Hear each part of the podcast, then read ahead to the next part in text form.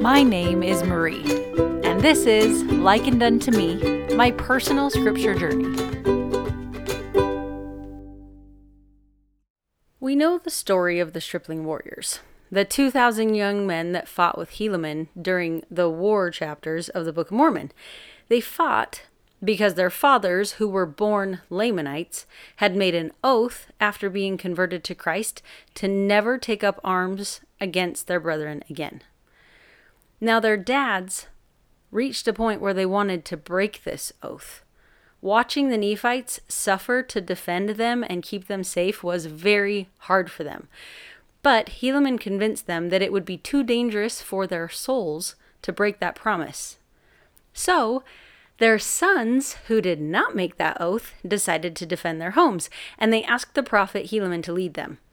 And they go to war in the southwest part of the land that Helaman knows needs strengthening, where the Lamanites have taken four cities. Now, there are two battles recorded in which these young men fought. And I know not everybody loves the war chapters, but stick with me on this because there is a really good point at the end of it. After the first battle, Helaman is pretty worried as soon as it's over and orders an immediate count of all of his sons, as he calls them. But behold, to his great joy, there had not one soul of his two thousand sons fallen to the earth. Yea, and they had fought as if with the strength of God.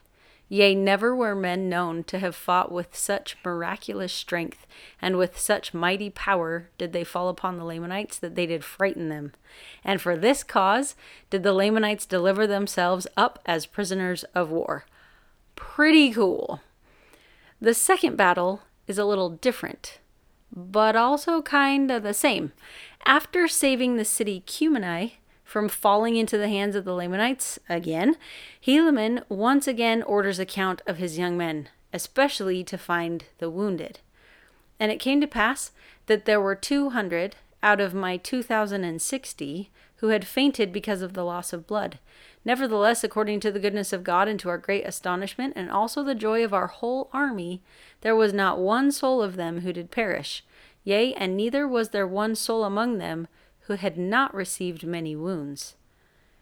They were preserved again, but they have all been wounded. But still, a miracle. But the thing I want to point out is that the number is different. In the first battle, Helaman had 2,000 young men that he called his sons. In the second, he has 2,060 there is a tiny little blurb about these extra 60. Helaman marched with the original 2000 in the 26th year of the reign of the judges, and in the 29th year is when he receives supplies and mentions these extra 60. And it came to pass that in the commencement of the 20 and ninth year, we received a supply of provisions, and also an addition to our army from the land of Zarahemla, and from the land round about, to the number of 6,000 men, besides the 60 of the sons of the Ammonites who had come to join their brethren, my little band of 2,000.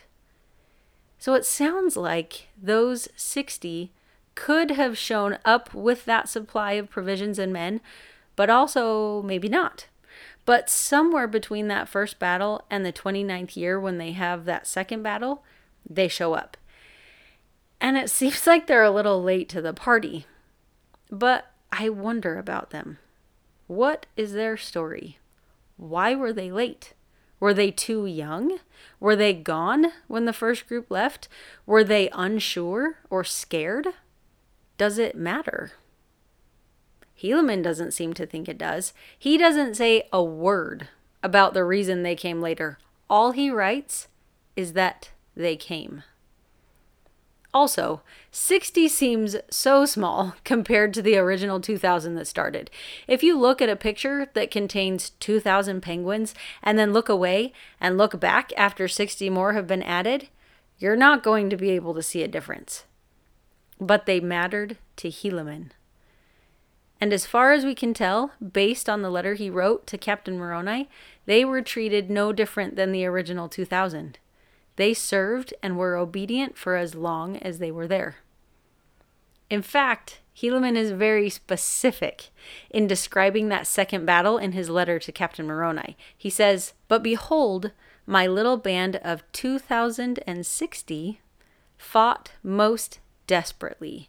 Yea, they were firm before the Lamanites, and did administer death unto all those who opposed them.